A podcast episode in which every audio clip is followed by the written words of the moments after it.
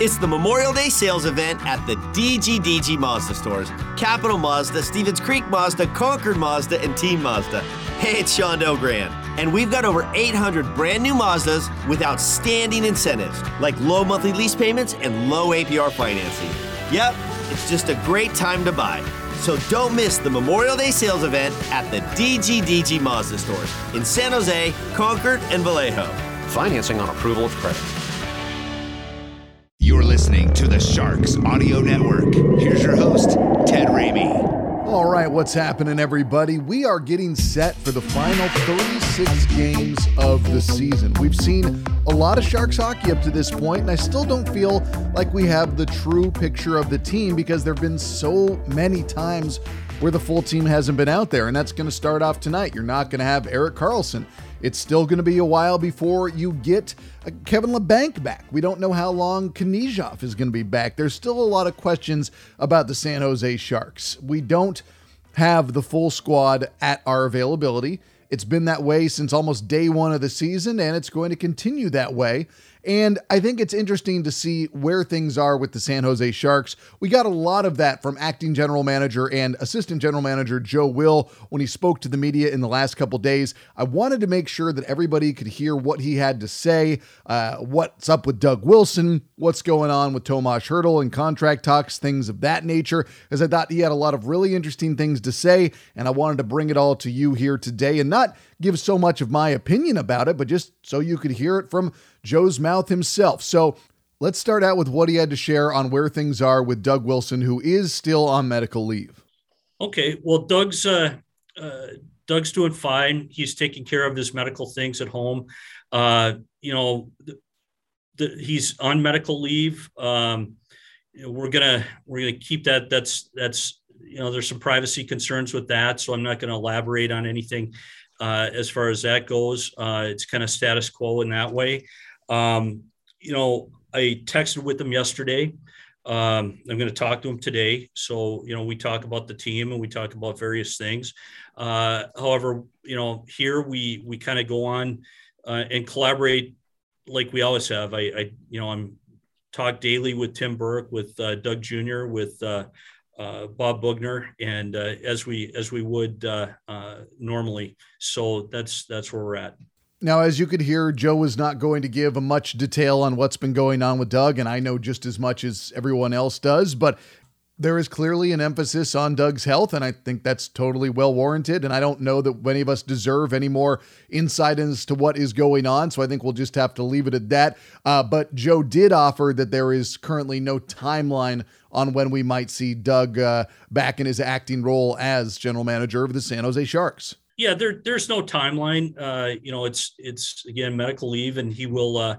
Uh, you know, when when he's ready and and uh, with him and probably consultation with his family and medical people, they'll uh, uh, uh decide the timeline. Forty six games in, thirty six games to go. What does Joe see with the San Jose Sharks up to this point? You know what we're looking for this year is uh, is to get back to an upward trajectory. to basically, we we said you know this year what we need to establish are some some basics for uh, that start in the locker room with uh, competing and accountability.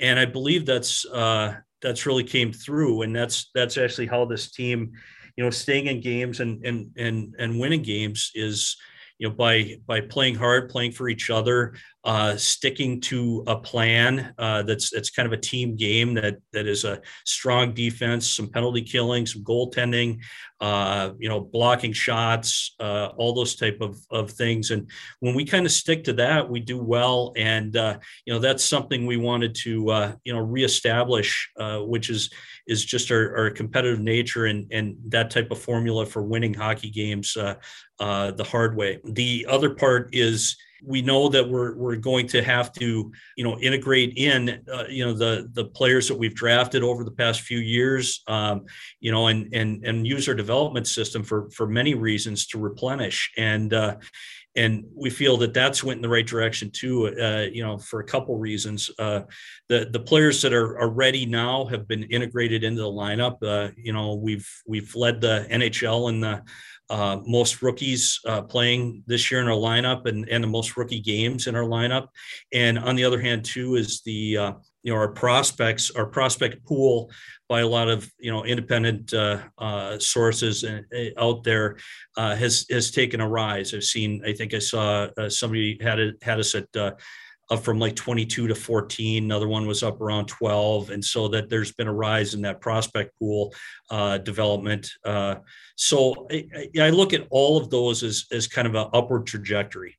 I think the most important thing to take away out of what he referenced and all that, because it was talking about prospects, it was talking about the team up to this point, it was talking about, you know, just trying to get things going in the right direction, was that emphasis on an upward trajectory. Because I think they probably view last year as the low point. And not that last year was some terrible season, but it was not the San Jose Sharks as we have wanted to see the San Jose Sharks. And even this year, even though they are, you know, middling and around 500, they are still part of the hunt and they are a much better and much more engaging team to watch. Not that they were particularly unengaging last year, but it was a frustrating watch last year. You would see the Sharks take a lead and collapse. You would see the Sharks look good for one period and then just absolutely collapse in a second period. And it was it was a lot of that. And there was the situation with the goalies and it just it wasn't a good year in the slightest. And when you watch the Sharks this year, you do see that upward trajectory compared to where they were a year ago. And that's what you want to see continuing. You don't want to see a regression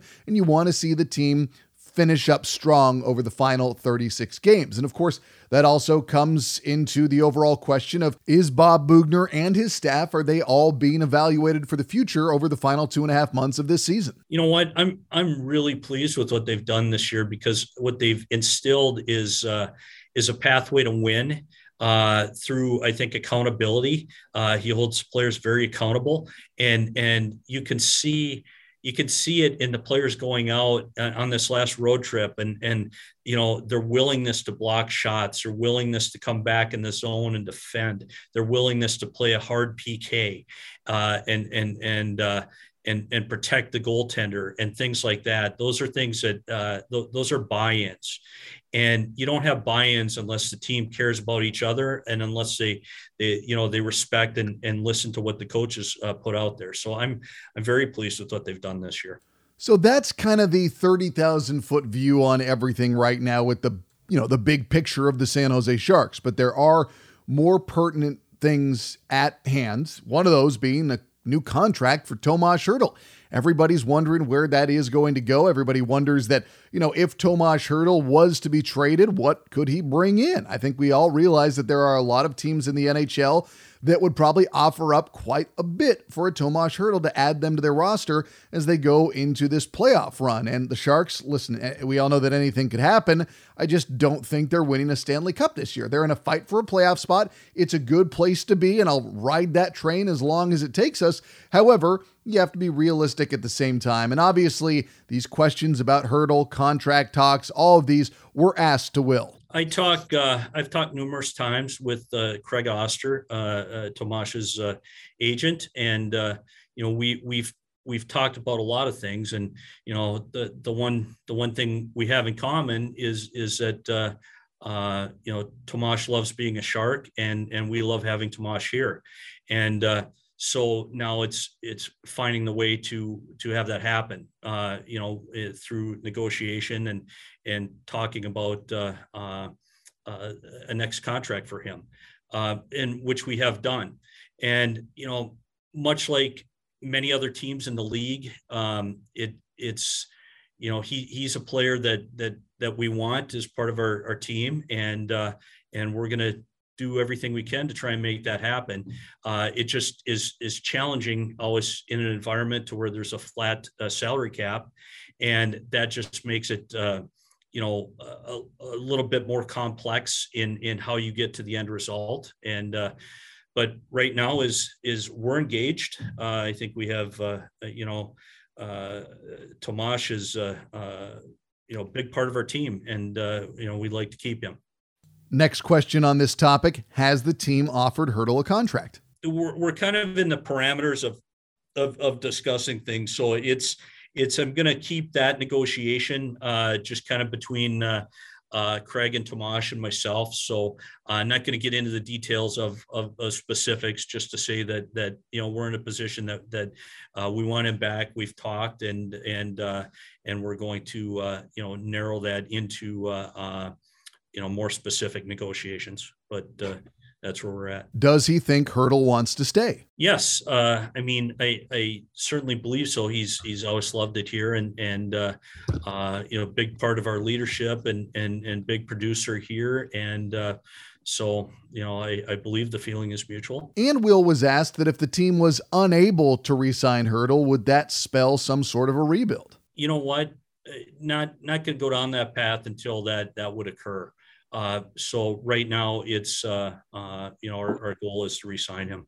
Beyond the Tomash Hertl talks, Will was also asked about where the Sharks are as they head towards the trade deadline. We uh, um, our our internal clocks are off a little bit because it, it's it's about a month later this year, and we played, you know, to this point only 46 games. We have 36 left, and uh, um, and we're in a in a race that that that's pretty tight, and uh, and and we've seen when we're playing well you know we can we can go on on little runs here and kind of stay stay in this thing. Right now i see us as a team that's that's in a solid uh, uh, playoff race that that uh, you know our players our staff we're all excited about that. We we we believe that we're we're in that. And uh, and right now that's that's what we're doing uh, day to day. And you know you assess as it goes along what where are we sitting in two weeks? Where are we sitting in three weeks? There, there's about you know about five weeks until the deadline. And uh, so it gives us some time to see uh, what we're doing. You know uh, if we're if we hang around. If we're in that uh, playoff spot or in that playoff race then then we we we build and we uh, uh, adjust accordingly. If if if we're not then we adjust accordingly. And uh, that that's where i see us right now is is uh, I think teams, a lot of teams out there, and you know, like as you said, uh, referenced uh, uh Joe in Colorado, they're they're probably at a different phase to where they they know that they're definite buyers uh, in there because they're they're up top top of their division, top of the league, and and uh, and there's a bunch of teams probably in the middle, and and the next five weeks are going to tell. So we, it's not unusual, to, you know, at this point in time, what we do in in our meetings is is we go on parallel paths, and we say, okay if we're you know if if we're if we're in this when it gets to the time when most of the players are on the table and decisions are being made um,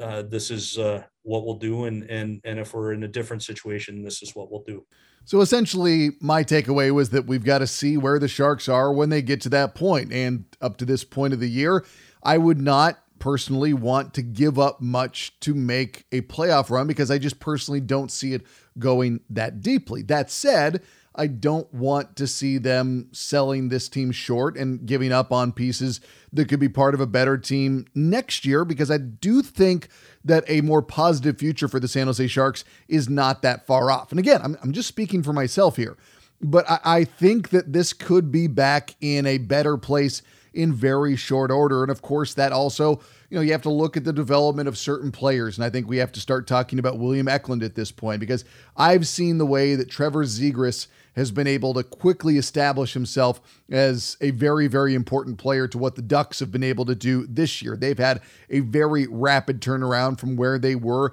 just one year ago. And I think that the Sharks can look at William Eklund and being, you know, potentially in the same vein of being one of those players that has the potential to really change things out there. So, you know, where do things stand with the William Eklund? Well, with with Eklund, um, you know, we sent him back uh, for for a number of reasons, and a lot of it was to to just what the history is of 18 and 19 year old players. And uh, as we saw this year, there's only one 18 year old player in the league in, uh, I believe, Sillinger in, uh, in Columbus. Um, everybody else, uh, you know, the last two sent back were uh, uh, McTavish and, and. And and you look at the, the history, there's there's usually very few 18 year olds that that stay in the league, and uh, a few more 19 year olds, but that's even, even kind of still limited because uh, it takes a, a, physical toll on players, uh, and uh, and there's an adjustment period to get there. And in Williams' case, we felt uh, better to be back another season with this peer group. You know, he's playing in a men's league there, so it is you know against uh, uh, older players um, there, and we're following that through their playoffs and and see where that goes. There's there's possibilities maybe for some national team play uh, after after their season there, and there's a, a lot of options. But uh, uh, right now is is we you know this is I would characterize this as a as a slow play, a long term play to uh, uh, just let him uh, uh develop, uh, you know, looking at the long term, uh, what's best for him in the long term. And we'll see where that goes. So it, it, he, he could end up in different places, but I don't think that the, there's a, there's a, a big push to get him back here right away. Nor do I think there should be a big rush to get him back here right away because there would be an undue amount of pressure upon. And everybody would be looking at him as the quote unquote savior. I don't know where William Eklund is in terms of his development with where the Sharks want him. I don't know where he is in terms of his strength. I don't know where he is in terms of whatever the Sharks say that he needed to do because I can't see him all the time. And yeah, some highlights get posted from time to time, and we all know that he's got some sick skill. But it's not going to happen overnight, nor is he going to arrive in San Jose and be the changing factor that suddenly takes the Sharks from a middling team to the you know, Western Conference final or something like that. It's not going to happen if he shows up at the end of this year. It's probably not going to happen next year. I think a path to development that puts William Eklund and the best likely course of success is probably what the Sharks are going with here. They don't discuss these things with me, but I just have to look at these things pragmatically. And yes, you can point back to how young Patty Marleau was when he started off with the Sharks. Well, he was a generational talent that we now know exactly what he was. We don't have the hindsight of being 25 years after William Eklund was drafted to discuss these things because that's what we're talking about with a Patrick Marleau. We knew that Marleau was an unbelievable skater, and that gave him an immediate ability to play on the ice at the NHL level.